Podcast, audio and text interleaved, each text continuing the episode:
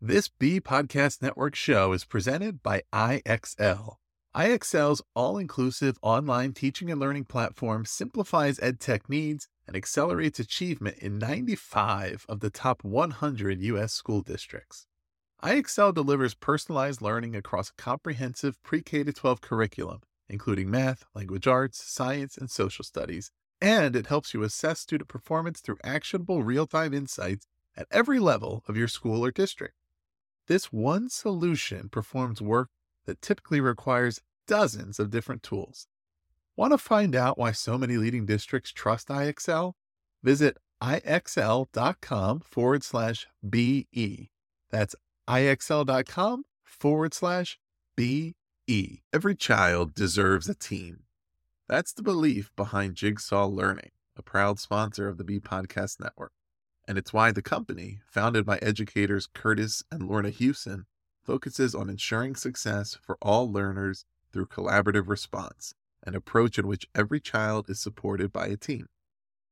Through customized professional learning that incorporates workshops, leadership development, online learning opportunities, and more, Jigsaw Learning can guide you every step of the way to create a plan to maximize the collective capacity in your schools.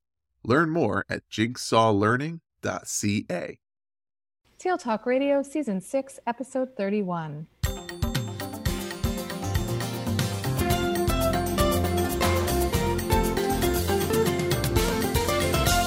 Welcome to Season 6, Episode 31 of TL Talk Radio. I'm Lynn Fuini-Hetten. And I'm Randy Ziegenfuss. Today we're speaking with Ulrich Boser about the impact artificial intelligence, particularly natural language processing, is having on the learning of writing. You might remember Ulrich from season three when we talked about his book, Learn Better. Ulrich is the founder of the Learning Agency Lab and a senior fellow at the Center for American Progress. He's the author of Learn Better, a book that examines the new science of learning and was listed as Amazon's best science book of the year. Ulrich has served as an advisor to the Bill and Melinda Gates Foundation, the Hillary Clinton presidential campaign, and the Charles Butt Foundation. He has also been a contributing editor for U.S. News and World Report and a reporter for Education Week. His work has been featured in many outlets, including The Tonight Show with Jay Leno and the front page of USA Today. He's also written for the New York Times, the Washington Post, the Wall Street Journal, and numerous other outlets. Welcome back to the podcast, Ulrich. Thanks so much for having me. It's an honor to be here. Yeah, so we're looking forward to this conversation. This is a different topic, something we haven't shared with our listeners before.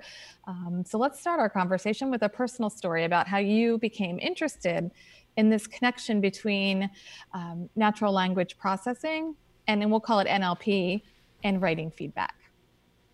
Sure. So, as you guys know, there's a lot of conversation about AI and education, how artificial intelligence is going to change the future of the world. And natural language processing is a really concrete example of how it's going to change education. You asked about a personal story.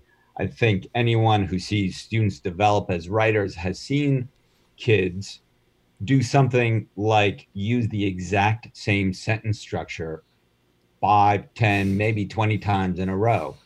I saw my own daughter doing this, starting each sentence with a because, because of this. And then the next sentence starts with because. And natural language processing, AI in education has all sorts of uh, liabilities. But what it's really good is at identifying patterns.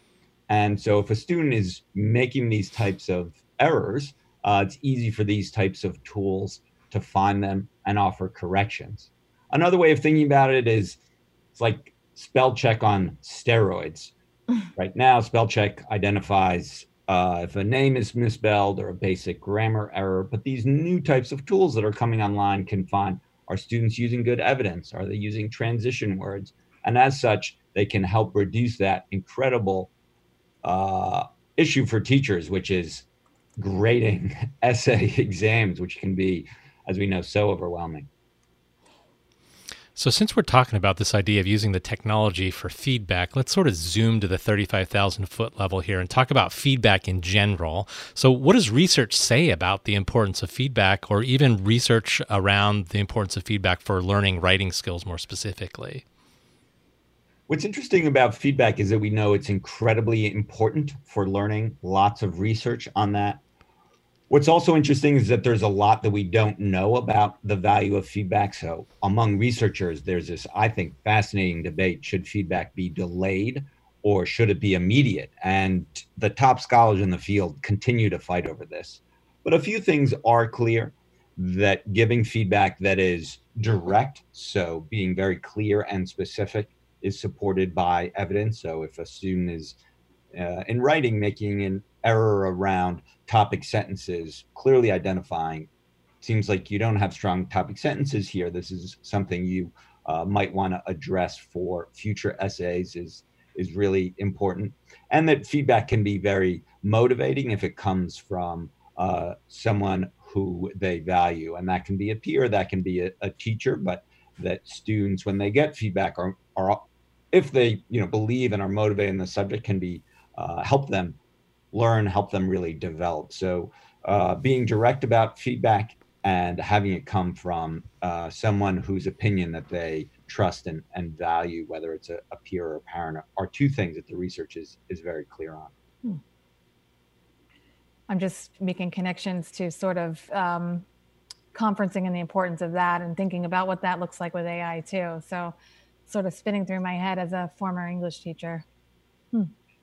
So um, this past January, Learning at the Learning Agency Lab published an article by Scott Crossley on NLP and improving teaching and learning of writing. Can you share with us a few big ideas from that article, and then we'll link it for our listeners to go back to in the show notes. There are a number of tools that are have come online now that give students feedback on their writing most of them um, are paid for, so or excuse me, require some payment. So there is revision assistant, uh, criterion. These are some of these tools that give students feedback on issues like organization, evidence, word sophistication. And right now, many of them are a little bit on the, the basic side, but we've seen some good evidence that they can increase outcomes for students. And one of the reasons is they simply encourage students to write. And so often, uh, teachers are afraid to assign writing tasks because it can be such a bear to uh, go through all those essays. And just having more opportunities for students to simply write, give their ideas, share their opinions can be really powerful.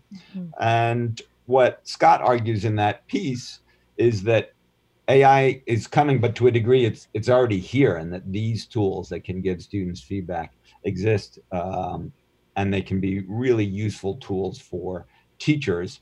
One that I'd point out to that I think is just a lot of fun, especially for uh, high school teachers, is the Hemingway app. It's a free app, and basically it takes any sentence that you write and converts it into something that Hemingway might have written basically making the sentences shorter and more punchy.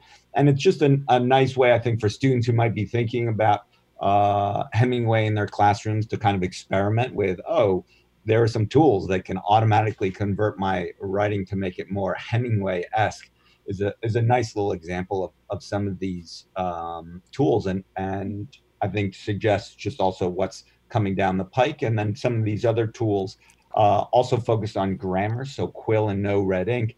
Encourage students to think about grammar, how they can improve it, also thinking about conjunctions, ways that they can make more sophisticated sentences and are, are nice skill builders, especially now in, in these times of coronavirus where we see more and more students going on online. So for more basic students thinking about some of these sites like Quill and No Red Ink, which encourage that uh, basic kind of grammar sentence building skills, and then some of these tools like Criterion and Revision Assistant that can help with students who are writing more sophisticated essays. So I'm curious, Ulrich, if you have any sense of feedback from the field on some of these tools. Um, what, what I'm really curious about is it seems like educators tend to like tools that are just going to make their job more efficient.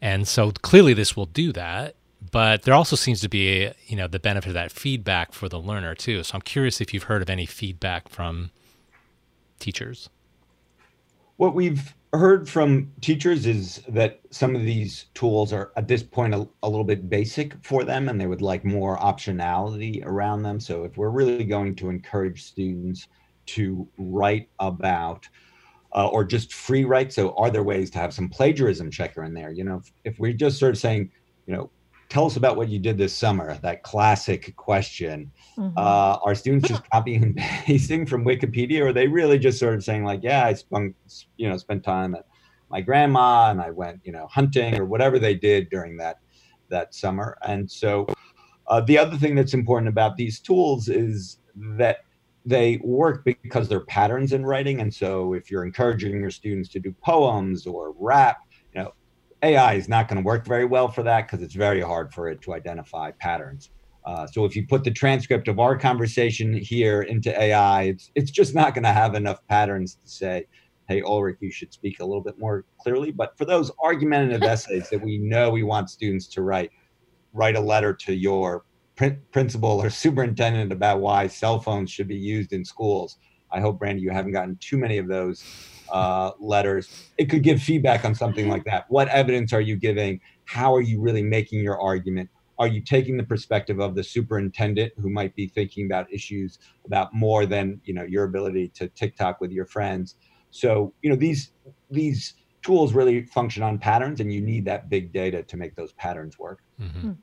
so you've shared a couple of ideas about just teaching writing and um, the learning lab the learning agency lab also published an article very recently on how to teach writing and includes some evidence and um, some assimilation of the research and main takeaways for teaching writing and assisting learners in learning how to write. Um, can you share a couple of ideas from that article as well? Yeah, I think some of the big takeaways from that are have students write as much as possible. If that is overwhelming to you as a teacher, and it's certainly uh, overwhelming for many teachers, social media is filled with memes of teachers expressing their frustration at spending a Sunday afternoon essay uh, grading, have students um, give peer to peer feedback. Finding students who can read one another's essays and critique it can be really powerful. Don't focus too much on grammar, is a big takeaway of the um, research literature. Of course, you want to make sure that students are engaged with some of those basics, but don't have it be too much of a hindrance on these surface level um, details of you know where versus which or whatever is, is confusing students but really encouraging them to write and then you know this is something i think many teachers are aware of but can be really helpful providing those rubrics so it's not that students are just writing but they have a sense of what good writing looks like how they can compare their writing to what great writing looks like and so providing rubrics providing exemplars can be really powerful so I know we're talking about natural language processing, but I'm I'm wondering if you know, sort of extending this a little bit beyond that. What what other areas are you seeing AI starting to sort of seep into the teaching and learning process that maybe our listeners could get a little curious about? Sure. So when we think about the impact that AI can have on education, the other one that I find surprising and really fascinating is the degree to which big data can detect emotions in students. Mm can detect struggle. So recently there was a big data competition to figure out using a national test when students on the exam just decided to give up and screw around. And so you can tell that in keystroke clicks. And so there was a huge amount of data and analysis. They were able to find a number of robust ways to figure out when are students just basically checking out. And as we move to more online learning, this is really important, right? We know that we can figure out when school students log in. But can we use that data to figure out when they're frustrated, when they're bored, when they are going to simply need a Zoom call so that there's a little bit of face to face?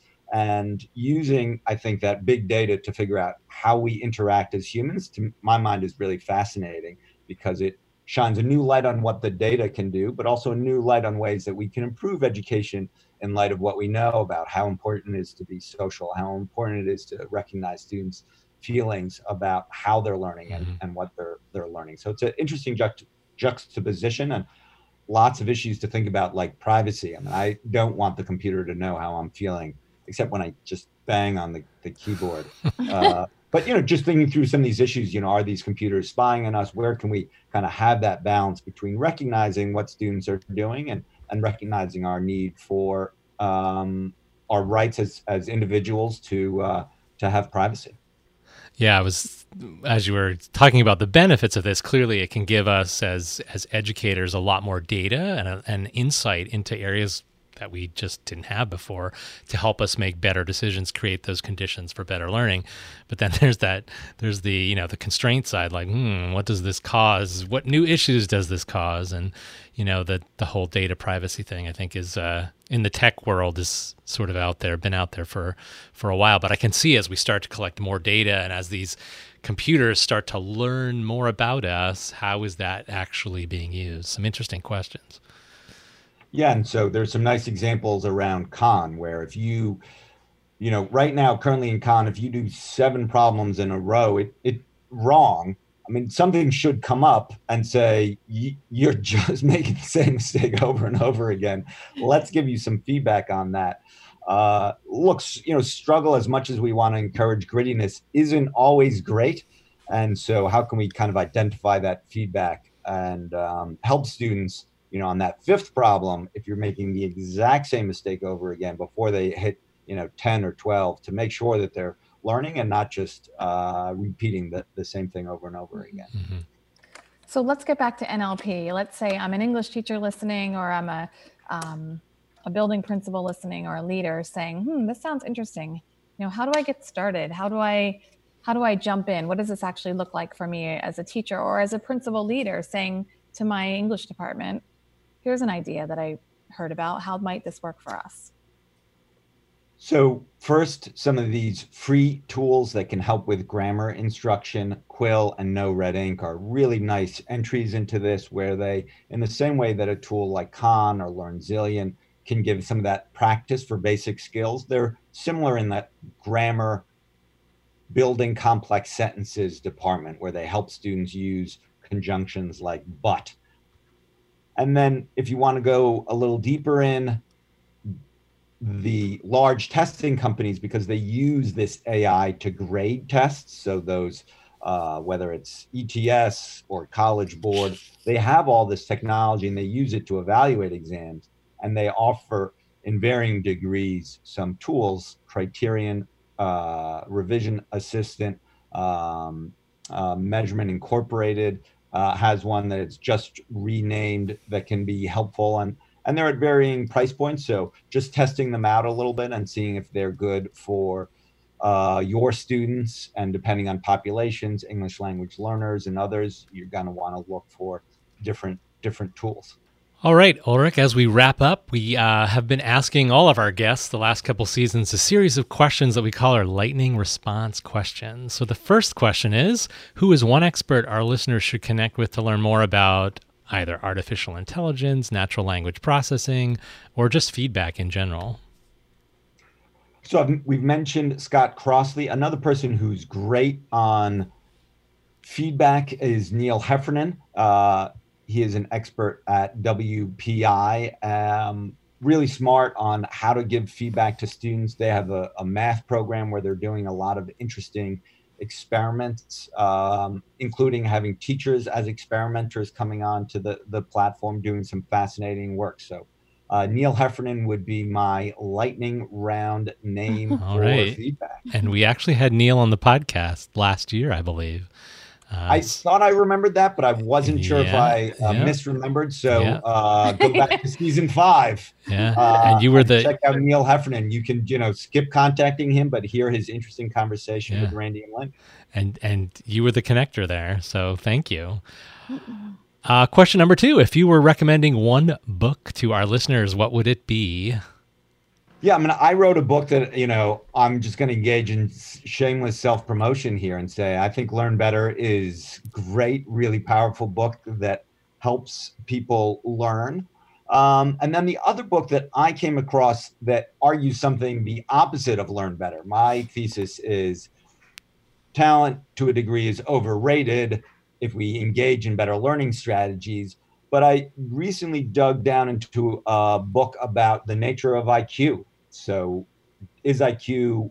How powerful is it? You know, it, does seem to predict things like uh, both life events. Uh, so people who have higher IQ smoke less, um, and also job performance. And uh, I got really into the book. I thought it it also made a really powerful argument. It's short and easy read. So clearly, Ulrich, you've got this passion about learning and how you can help other people to, like your book says, learn better um, and all the nuances in there. So, as a learner yourself, are there any particular resources you'd like to share with our audience as to how you learn?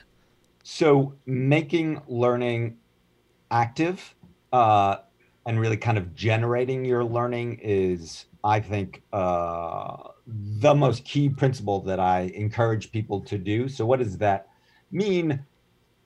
This learning by doing, you know, less sort of the kind of project based learning, but really encouraging people to, to kind of generate their knowledge. So, things like self explaining, uh, free recall, brain dumps, you know, these things where you read an article and then list it back to someone else is incredibly powerful.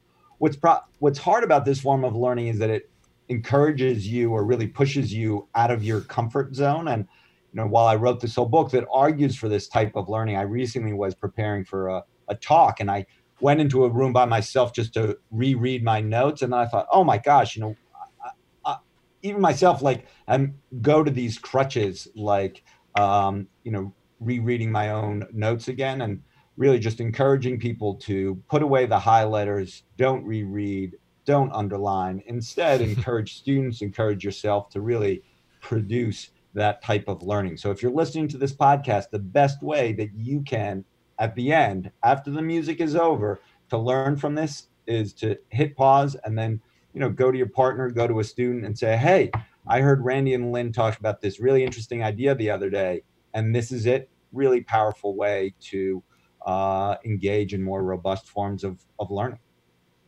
All right. Thanks for all that uh, information and those resources. All right, Ulrich, last question. What's next for you? What are you working on that you'd like to share with our listeners?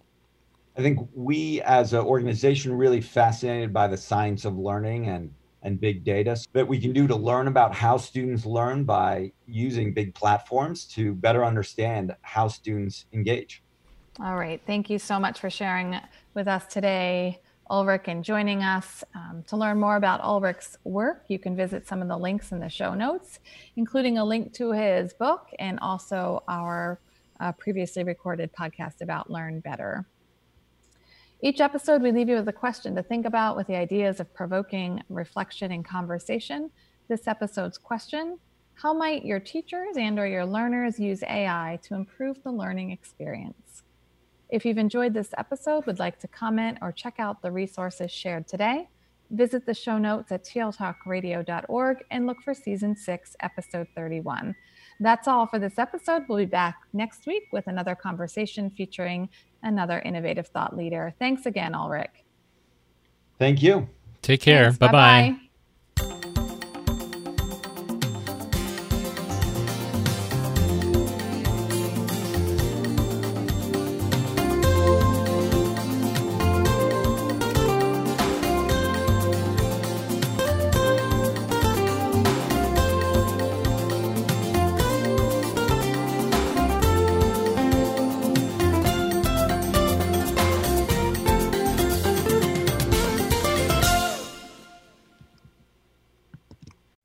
Want to simplify your school's technology, save teachers time, and improve students' performance on state assessments?